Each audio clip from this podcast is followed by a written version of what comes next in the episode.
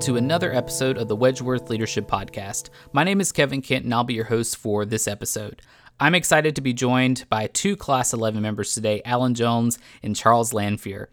Traditionally, we select class members to contribute to a blog post or newsletter in which we include in the Wedgeworth Wire. But with so much to unpack with each seminar, we thought we would continue our conversations and reflections in a podcast in order to share those experiences with everyone, whether you're in the field or on the road. So today we're reflecting on our experiences from Straughn Seminar 7, our most recent seminar in the Tampa and St. Pete area. But before we dive into our reflection, let's get to know Alan and Charles a little bit. Alan, let's start with you. Introduce yourself and tell us how you got involved in agriculture and natural resources. Uh, my name is Alan Jones, uh, owner of Jones Potato Farm. And uh, of course, Jones Potato Farm is a little bit more than just a potato farm, if you will, but we're involved with all kinds of conservation, water quality, uh, community development, um, a number of things that, that go hand in hand along with our ag business as well as uh, um, real estate investments and community development agendas uh, and goals that I've set forward. Thanks, Alan. Charles, let's hear from you. Introduce yourself and tell us uh, your connection with agriculture and natural resources. My name is Charles Lanphier. I'm the regional sales manager for the Southeastern Delta for Brandt. We manufacture micronutrients, copper fungicides, humic acids, surfactants, and spray oils and sell them to a distribution network. I'm a fifth generation Florida cracker. Uh, my family's been involved in agriculture here for over 100 years. For me, it's not just a job, it's a heritage, it's a way of life. And so it means a lot more to me than just a job or a career. I've been very fortunate to have uh, found a position at Brandt. Uh, next February will mark 20 years of work with the company, and that's that doesn't happen a lot in my industry. There's a lot of changes that have gone on over the last 20 years for companies by other companies, and so the names have changed quite a bit. But Brandt is still Brandt, and uh, we intend on staying that way for quite a while. It's been a lot of fun, um, and we got a long ways to go. I'm from Avon Park, Florida. I grew up in Central Florida area here, where citrus, cattle, and vegetables were all around us. It's a rural area, and so having the opportunity to grow up in it, see it, and now be a part of it has been very rewarding. Um, I've worked very hard in this industry and in an attempt to protect it for the next generation as well. I've served on the boards of the Highlands County Citrus Growers Association, the uh, Highlands County Farm Bureau Association, the FNGLA Highlands Heartland chapter, and I currently serve as chairman of the board for the Florida Fertilizer and Agrochemical Association. So I'm I'm very mindful of the men and women that work very hard and diligent in the industry and in groups such as those to protect it and give me the opportunity to work and serve. And I'm trying to do the same thing now. Uh, I was extremely excited to join Class 11 and have wanted to go through this program for quite some time. I think this was maybe the fourth or fifth time I've been nominated, but really the first time in my career where everything came together where I could actually attend. And so for me, it means a lot. Um, it's a major commitment to the individual, the family, and the company. And um, I'm really pleased with the fact that I'm finally able to go to the program. Here we are midway through, and some of the things that we go through our daily lives in a leadership role, we kind of take for granted. But by going through the program, uh, it really highlights those and puts emphasis in key areas, which draw, which has drawn my attention to where I, I may have been lacking or maybe polish that up a little bit. I do remember before we started, Christy said the intent of this class is not to make you a leader, but it's to hone those leadership skills and make you a better leader. And I've really been able to capitalize on that in this program. Thanks, Charles. Alan, let's go back to you and start our reflection on this past seminar. What were some of your biggest takeaways from our time in Tampa and St. Pete?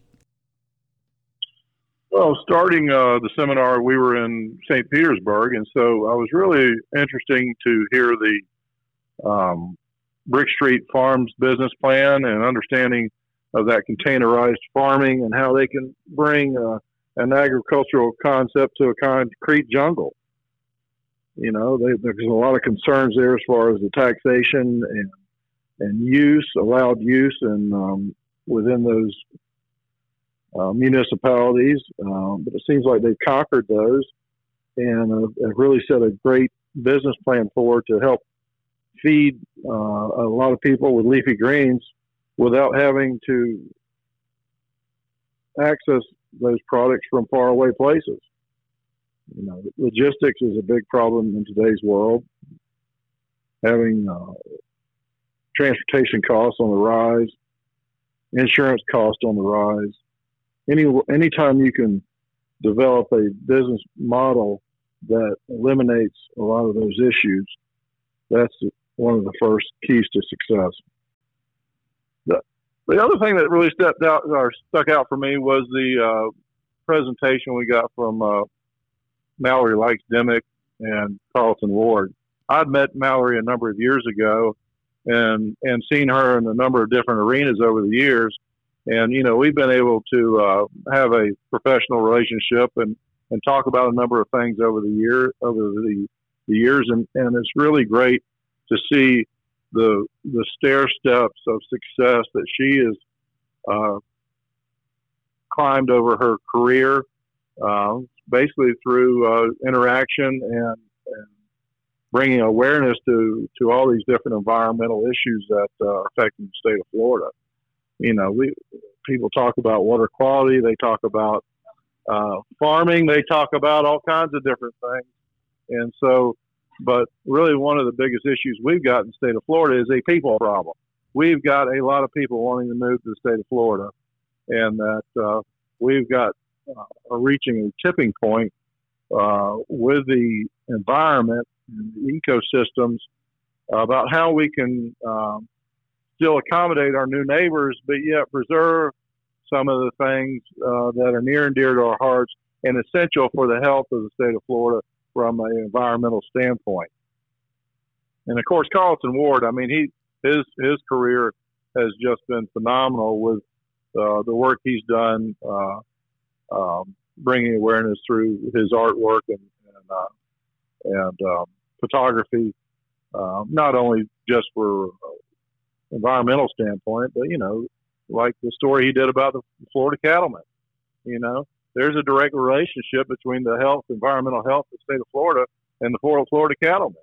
And who, I, he's the only person I've really known that has, has brought that to the forefront. Um, and I think there's a there's a bit of a tide turning, if you will, with, with different people in different arenas through interaction of, of agricultural people and and to the um, the more uh, more densely populated areas about that farmers are the first environmentalists. We have to take care of our land and keep it productive. Otherwise, our business will not be successful. Um, and doing that and having that mentality of taking care of your property, having uh, a good environmental management system, and hand in hand running with your agricultural business are really something that that, that hits a lot of points for me and something I've tried to build my business plan around. You know, I think there's a lot that we can take away from the conversation with Mallory and Carlton regarding the story that they told, but also there's a lot that we can learn from how they told their story and the efforts um, and the time they put into. Uh, telling their story and sharing their message there. Did you have any specific notes or or thoughts on uh, their efforts and how we can apply uh, some of those same strategies to telling our story as they relate to our operations or our specific industries? It takes opening doors continually. You don't get there uh, just by opening one door or two doors or three doors. I mean, you got to be opening doors and saying the right things, and following that up with a, a uh, environmental plan, if you will, uh, not only for your own operation, but to educate other folks about what they can do. And, uh, you know, there's, when you talk about water quality and environmental issues, uh, it's really easy to, th- to address problems and throw rocks at other people.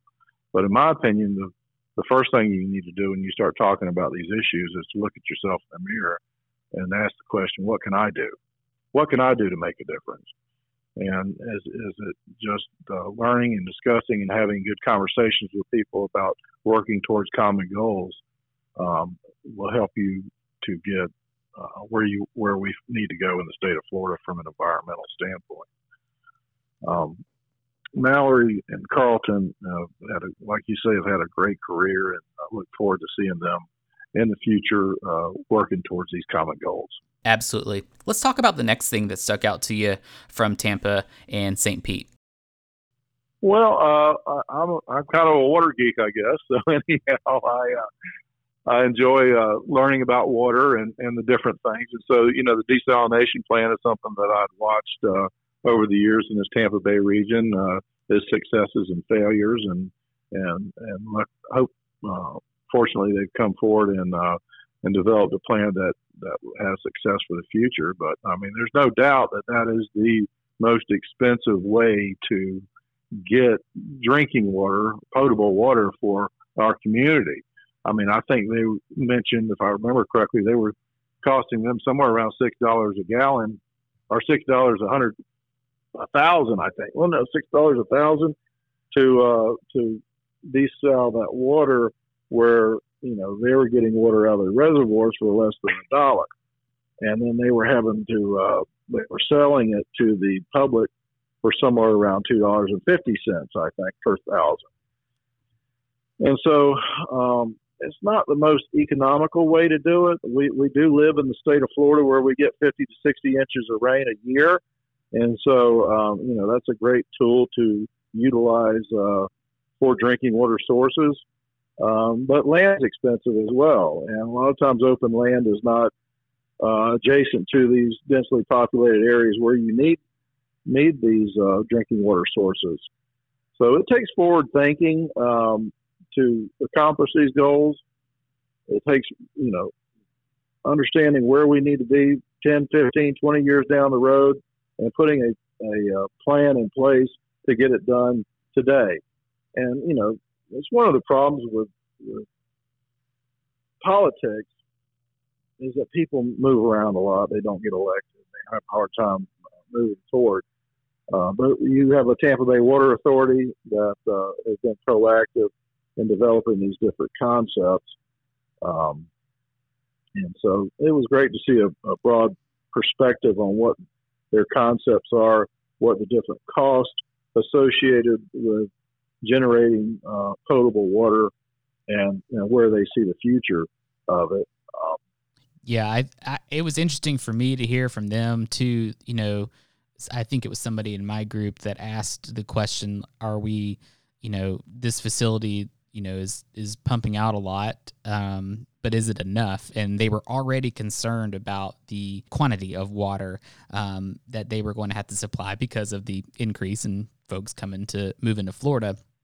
And so it's interesting to hear them already thinking about, you know, doing that forward thinking and thinking about the next 10, 15 years about what's next. It was interesting, but it was also scary that, you know, that big of a facility and the infrastructure that we have in place is already at its, you know, you know, maximum capacity of what we could provide to uh, Floridians and, and folks here in the state. So it does take some forward thinking. And I think that's too, that's really important for Wedgeworth members um, to hear and be a part of because agriculture needs a seat at that table when making those big decisions about water. Um, can you elaborate on that a little bit? Well, you know, agriculture at one time was the biggest consumer of water in the state of Florida, and I think that's drastically changed over the years. Um, not only, unfortunately, due to the, the, reduction of agriculture in the state, but uh, also because of the Florida Department of Agriculture and their IFAS outreach program to implement BMPs for water saving techniques. It's been part of our water uh, permitting process that we have to meet certain efficiencies uh, within our farming operation um, to renew our permits. Um, and you know the outreach that FDACS has, has uh, done over the years to help me be a better farmer and educate people on on uh, less is more uh, has been phenomenal. And uh, a number of my discussions with people over the uh, over the years has has been to bring that playbook to a lot of different um, arenas in the state of Florida when you're talking about environmental uh, impacts and how we can uh, make improvements. Uh, the outreach to John Q. Public for best management practices of their business or um, residents have been minimal to none as far as water saving techniques and water quality and things like that. So, you know, unfortunately, it usually takes some sort of incentivized man- measure to engage people into doing things. And, you know, I think there's a, some great conversations to be had in the future about um, ecological management from a um, with the Florida Fish and Wildlife, eco, uh, environmental management uh, with the water management districts on uh, the proper watering and fertilizer um, techniques that people can use for their homes, uh, xeriscaping. I mean, there's just a lot of great conversations that can be had, and I, I really hope that uh, you know I can be a part of those conversations in the future to help educate people on uh, what they can do to be part of uh, the sustainability plan for the state of Florida from a environmental and ecological and water consumption standpoint. Sure. One final takeaway. Any anything else that stuck out on the seminar to you? Well, following my my water uh, uh, interest, uh, Brian Armstrong, uh, getting getting a chance to have a, a presentation from him, being being um, involved with Swiftmud over the years. Um, he's he was he was uh, a wealth of knowledge and a very approachable guy. Um, you know, he's executive director for the Southwest Florida Water Management District, and um, again, I've seen him in other arenas uh, over the years. We've done some conservation work together, um, and uh, he is he is a, a great guy to uh, participate with some of these um, water saving opportunities and conservation opportunities in the future, as well as the past. But um, and I found out he's a cigar aficionado as well. So um, you know, all of that tied, you know, it was a lot of fun going and touring the J.C. Newman Cigar Company and understanding that they're still hand rolling cigars right here in Tampa, Florida, and uh, and have been for the past uh, 140, 50 years, I guess. I mean, that's that was a, a great uh, event and, and great tour we went through there. I probably told more people about. Uh, it'd be a great day trip for somebody to to go with their family or their wife to go have lunch in Ybor and then tour the J.C. Newman Cigar Company because it was uh, it shows uh, the resiliency of an industry and and uh, and and how they've they've been able to uh, carry it forward with great success. Yeah, and they're using some of the same if like if not most of the same equipment that they used when they started uh, when they first opened up I, Alan, I don't know if you are still using some of the same tractors you used when you first started farming, but man, just to go that on the tour there and to see that and the, the history that was in that building alone, um, and and literally just using some of the same methods and uh, equipment that they originally used was was really awesome. Well, thank you, Alan, for sharing your experiences uh, from Seminar 7 today. Uh, up next, we're going to hear from Charles Lanphier, who we met earlier in the episode. Uh, Charles, let's dive right into your reflection of our time in St. Pete and Tampa. What stood out to you? My first takeaway was probably the the um, the meeting with Brick Street Farms. Um, they were they were very upfront in acknowledging that they don't see themselves as a replacement to commercial ag, but they have found a niche in a market and have really been able to capitalize on the whole movement of um, locally grown, in which they have built units that they can grow out uh, lettuce and leaf material right in the downtown area and supply local grocers with nutritious, fresh produce that's right there grown in their own backyard. So I found that to be um, pretty interesting. Um, the St. Petersburg Partnership, uh, what they've done with that area to revitalize it, restore it, and to make it into an area where it's clean, it's uh, very aesthetic, it's full of nightlife with uh, restaurants and um, and entertainment. Uh, I think has been monumental for that St. Pete area. and when you look at where they've come from decades ago to where they are now, you realize what type of leadership has to be in play there in order to make such a transition occur. They were very adamant about pointing out that they're they still have a long ways to go. Probably one of the major topics at the time is what to do with Tropicana Field and what's going to occur there. And they've got some they've got some unique aspects that they're looking at on how to carry that moving forward that's going to be beneficial to both the team, beneficial to um, that piece of property, and to the residents of St. Pete. The wildlife corridor, I always love hearing about this one. I've, I've kind of been following this one for years as it's developed because it does run right through the area in which I live in. To see the passion that Carlton Ward and Mallory Dimmitt have in making a track across the corridor from the Everglades all the way up to uh, the headwaters of Lake Okeechobee has been an amazing voyage to watch them go through all that and really highlight the importance of why that corridor is so important for um, the wildlife and and nature in a state that is growing at leaps and bounds like Florida is. Um, I've heard Peter Schorsch speak on several occasions, and it's always a real joy to hear him talk about the legislative recaps. Um, I don't think there's a state that is, there are maybe some states that are comparable into their polarization of politics as Florida, but there's none that I think will surpass.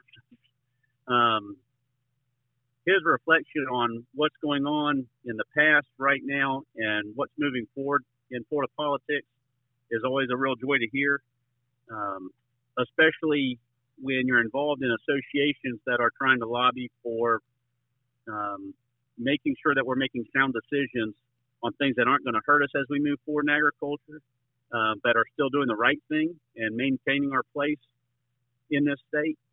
Uh, so to hear him talk, um, I always get a lot out of that. Um, I think for me, probably the most impactful thing though out of the seminar was on the last day uh, when we spoke with Alix Miller, Dr. Alix Miller. She's um, head of the Florida Trucking Association.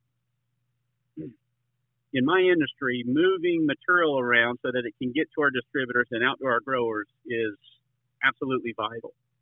And we've we've have faced a lot of challenges here, in particular this last year in freight and trucking. To hear her speak about the challenges that have occurred throughout legislation uh, that have made these changes, some good and some um, that have had some negative impacts, um, was really eye opening.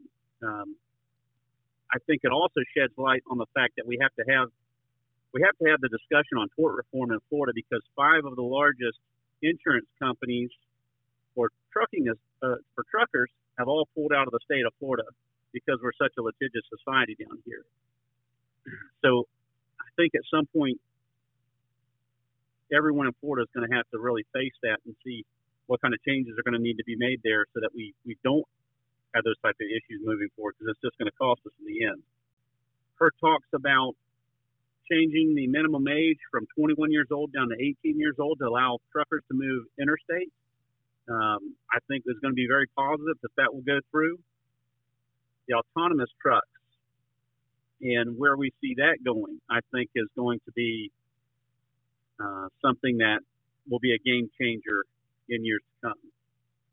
I've ha- I have shipped things in and out of the port of Tampa for decades now, but have never had the opportunity to actually tour the Port Authority and the facilities themselves.